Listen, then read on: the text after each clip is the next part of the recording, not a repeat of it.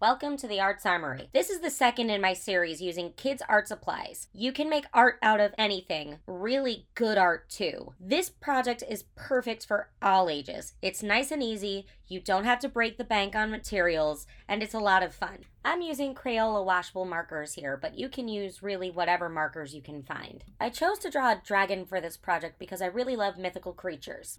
What's great about drawing mythical creatures is you can really let your imagination run wild.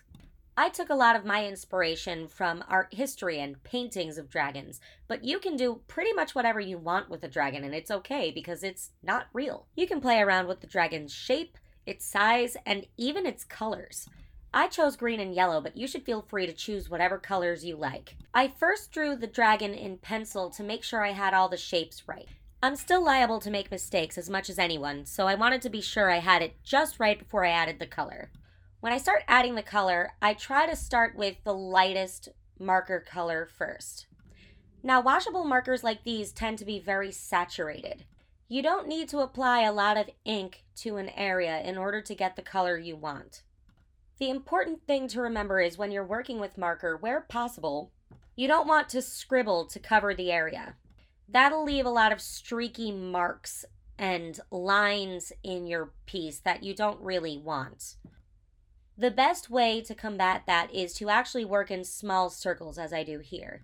Some areas, of course, you can't really work like that, but wherever possible, especially on larger areas and blocks of color, you definitely want to work in more of an even circular motion so that it blends together. Once you've finished with your lighter areas, you'll then start to move towards your darks. Of course, saving the darkest colors, such as black, for last. I like to outline my individual sections and then start moving the color in. You don't have to do that, but it did add to the aesthetic I was going for with this dragon drawing. With something that has such saturated colors as this, I really wanted to go for the cartoonish nature of it.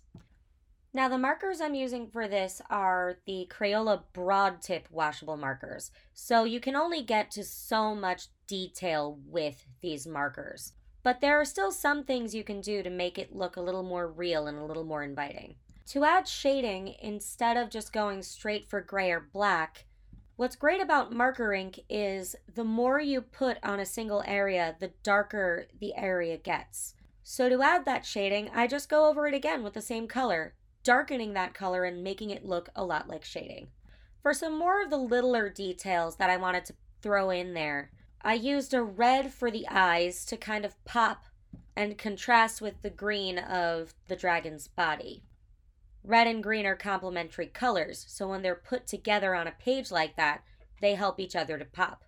I also added little bits of black to where the claws would be to give it the notion that, you know, a dragon has claws. I, of course, left the teeth white as I wanted the teeth to look white. Had I wanted to give the teeth a little more shading, I could have gone in and used some gray.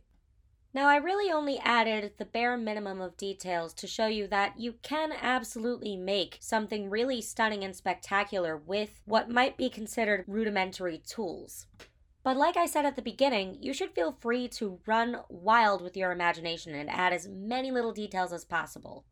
Or even if dragons aren't your thing, do something else, maybe a fairy or a mermaid or a leprechaun or anything of that nature. Be sure to share what you've done, and until then, make sure you like and subscribe so you never miss a tutorial or episode. Thank you so much, and join us again next time.